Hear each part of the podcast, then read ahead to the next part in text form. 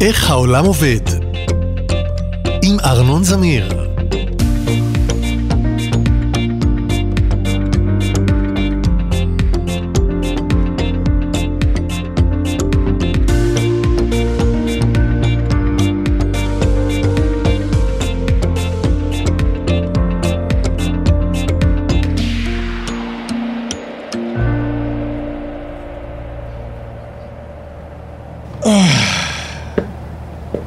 היי, טוב שבאתם. בדיוק קמתי לחלץ עצמות והלכתי רגע לשירותים.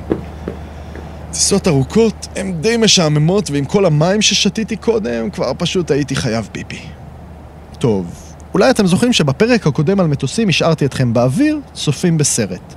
אם אתם לא זוכרים, עכשיו הוא זמן מצוין להאזין לפרק שנקרא מטוסים חלק א', איך ממריאים ומה מחזיק אותם באוויר. שם דיברנו על מבנה הכנף ועל יצירת כוח עילוי, ועל כך שמטוסים צריכים להגיע למהירות גבוהה כדי לטוס. הסברנו גם איך המאזנות משמשות להיגוי, וסיימנו בשאלה, בשביל מה למטוס יש זנב? היום ננסה לענות על תפקיד הזנב. הוא לא מקשקש. ואם אנחנו כבר כאן, ובדיוק אני יצאתי מהשירותים של המטוס, אז איך בעצם הם עובדים? הרי המטוס לא סוחב אחריו צינור ביוב, ומה בעצם קורה עם ה... לא יכול להיות ש... הרי זה יכול ליפול על... טוב, טוב. בואו נתחיל. אנחנו באוויר, המטוס כבר במהירות מספיקה והוא פונה לכיוון הנכון. תדמיינו רגע איך נראה מטוס מבחוץ. הוא גלילי, יש כנפיים גדולות בחלק הקדמי, ומה יש בחלק האחורי? בחלק האחורי של מטוס יש את מה שאנחנו קוראים זנב, אם כי השם האמיתי שלו הוא הגה כיוון. זה המשולש הגדול שניצב בקצה של המטוס, ויש עליו לוגו, הסמל של חברת התעופה. מתחתיו יש מין מדף שנראה כמו הכנף של המטוס, אבל קטן יותר. הוא נקרא הגה גובה. והנה רק מהשמות, הגה כיוון והגה גובה, אתם כבר יודעים די הרבה על מה שהם עושים. עכשיו, להטיס מטוס זה די מסובך. אם במכונית יש לנו רק קדימה, אחורה, ימינה ושמאלה, במטוס יש גם למעלה ולמטה, וזה עושה את כל הסיפור קצת יותר מורכב. זו הסיבה שלמטוס יש כמה סוגים של הגאים. הטייסים מפעילים את כולם ביחד כדי לשמור את המטוס לא רק בגובה ובכיוון הרצויים, אלא גם בזווית הרצויה. תארו לכם שהמטוס יטוס למקום הנכון, אבל על הצד וכל הנושאים יהיו על הראש. שניים מההגאים האלה הם המשטחים שהזכרתי, הגה הכיוון והגה הגובה. הגה הכיוון הוא לוח אנכי שמחובר לציר, והוא עוזר למטוס לתקן טעויות בזמן פנייה באוויר. רוב הזמן, הגה הכיוון מאונח וחותך את האוויר כמו סכין, בלי הרבה התנגדות. הרוח שנושבת על גוף המטוס מתחלקת משני צידי הגה הכיוון, וכמעט שלא מזיזה אותו לא לכאן ולא לכאן. אבל כשהטייס או הטייסת רוצים להפעיל אותו, הוא עושה את זה ברגליים, כי הידיים מחזיקות את הסטיק ששולט במאזנות.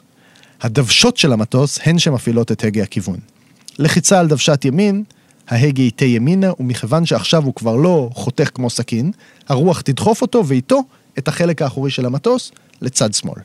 ואם החלק האחורי פונה שמאלה, המטוס יפנה ימינה. ביחד עם המאזנות, זו דרך הרבה יותר נעימה להתחיל בפנייה. בלי זה המטוס כאילו מחליק באוויר, כמו מכונית על כביש רטוב, והנוסעים עלולים להיטלטל בתא הנוסעים. גם הגה הגובה, הכנף הקטנה שמתחת להגה הכיוון, עוזר למטוס בהיגוי מדויק. הוא מתפקד כמו כנף, הוא מייצר עילוי, אבל מכיוון שהוא מאחור, ההשפעה שלו הפוכה. כשהזנב יורד, האף עולה, והמטוס פונה לכיוון השמיים. אתם יכולים לחשוב על זה כמו נדנדה בגן שעשועים. אם לוחצים על צד אחד למטה, הצד השני עולה. ולא רק זה, הגה הגובה מפעיל מנוף חזק מאוד, פשוט כי הוא בקצה, הוא רחוק מנקודת הסיבוב של המטוס. זה כאילו הייתה לנו נדנדה שבה צד אחד הוא באורך הרגיל, אבל הצד האחר הוא באורך עשרה מטר. הילד שבקצה הקצר היה מבלה את כל זמנו למעלה באוויר. אז על אף שהגה הגובה קטן, כשהוא מייצר יותר או פחות עילוי, ההשפעה שלו על המטוס היא ממש גדולה. מתי זה טוב? למשל, בזמן ההמראה. כשהמטוס צריך כל עזרה שהוא צריך לקבל כדי לעלות כמה שיותר מהר, כלומר, לפני שיגמר לו המסלול. אז מאיצים הכי הרבה שאפשר, ומורידים מדפים הכי הרבה שאפשר, ובמקביל מעלים את הגה הגובה הכי הרבה שאפשר. אגב, הסיפור הזה של סוף המסלול המתקרב חוזר על עצמו גם בנחיתה. הטיסה עברה, צפיתם בסרט, קיבלתם מהדייל ארוחת ערב של מטוסים.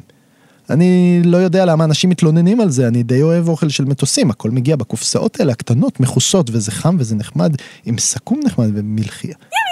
ועכשיו מתחילה תכונה במטוס. האורות נדלקים, הדיילים מבקשים מכולם לחזור למקומות ולהדק חגורות, ואנחנו מתכוננים לנחיתה. המטוס מתיישר, הוא נוגע במסלול, ועכשיו צריך לבלום אותו כמה שיותר מהר, אחרת הנוסעים יגיעו לדיוטי פרי, אבל דרך הקיר. למזלנו, יש לנו מעצורי אוויר. אלה מפרשי מתכת גדולים שהטייס פורס בשנייה שנגע במסלול.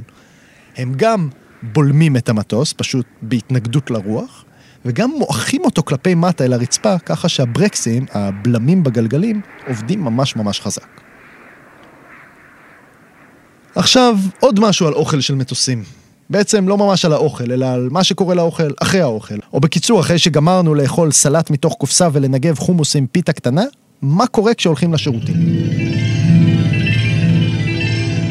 אז למקרה שאתם לא זוכרים, השירותים במטוס נראים כמו שירותים די רגילים. יש אסלה, וכיור, ונייר טואלט, וכפתור להוריד את המים.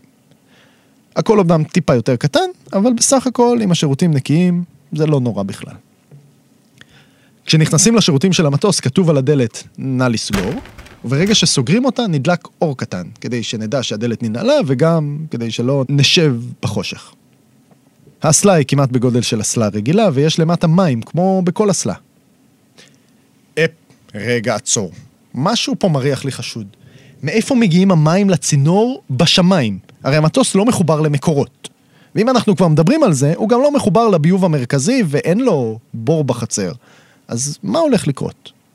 אחרי שסיימנו מה שסיימנו, צריך להוריד את המים ולשטוף ידיים. אל תיבהלו, כשמורידים את המים במטוס יש המון רעש, הרבה יותר מאשר בבית. לשנייה אחת קצרה, כל החדר רועד, ואז כל מה שהיה באסלה נעלם, והמים שוב פעם נקיים. איך זה קורה? קודם כל אני רוצה להגיד, המערכת היא מערכת סגורה. כלומר, המים שממלאים את האסלה מגיעים ממכל של מים נקיים, ומה שנשטף החוצה נשאר בתוך מכל אחר. זאת אומרת שלא, המטוס לא זורק פסולת אנושית מהשמיים, וכן, יש איפשהו במטוס מיכל מלא קקי. למעשה, תכולת האסלה לא נשטפת אל המיכל, היא נשאבת אליו. זו הסיבה לרעש החזק ולכך שהדלתות קצת רועדות בזמן ההדחה. כדי לחסוך במי שטיפה ועדיין לוודא שהאסלה התרוקנה, הפינוי נעשה בלחץ, כאילו יש למטה שואב אבק חזק. ואיך יוצרים את כל הלחץ הזה? אז הדרך הכי פשוטה היא באמת לחבר שואב אבק חזק מתחת לאסלה. באמת, יש אחד כזה, אבל הוא פועל רק אם משתמשים בשירותים כשהמטוס עדיין על הקרקע. באוויר יש פתרון חסכוני בהרבה. האוויר שמחוץ למטוס נמצא גם ככה בלחץ נמוך בהרבה מזה שבפנים, אז למה שלא נשתמש בזה? ככל שעולים בגובה, לחץ האוויר יורד. אתם מרגישים את זה בצורה של לחץ באוזניים. זה לא קורה רק במטוסים, לפעמים מספיק לנסוע באוטו במעלה הר. בגובה שיוט רגיל של מטוס נוסעים, בערך 11 קילומטר מעל פני הים, לחץ האוויר נמוך מאוד. נמוך מכדי שבני אדם ירגישו בו בנוח. לכן, בתוך המטוס צריך לשמור על לחץ גבוה שהוא די דומה למה שקורה על פני הקרקע. אבל אם כבר דחסנו אוויר לתוך המטוס, כולל לתוך השירותים, למה שלא נשתמש בהפרש בין הבפנים לבין הבחוץ כדי לשאוב פיפי? זה בדיוק מה שעושים. בחלק העליון של מיכל הפסולת מותקן צינור, והקצה השני שלו מסתיים בחור קטן בדופן המטוס.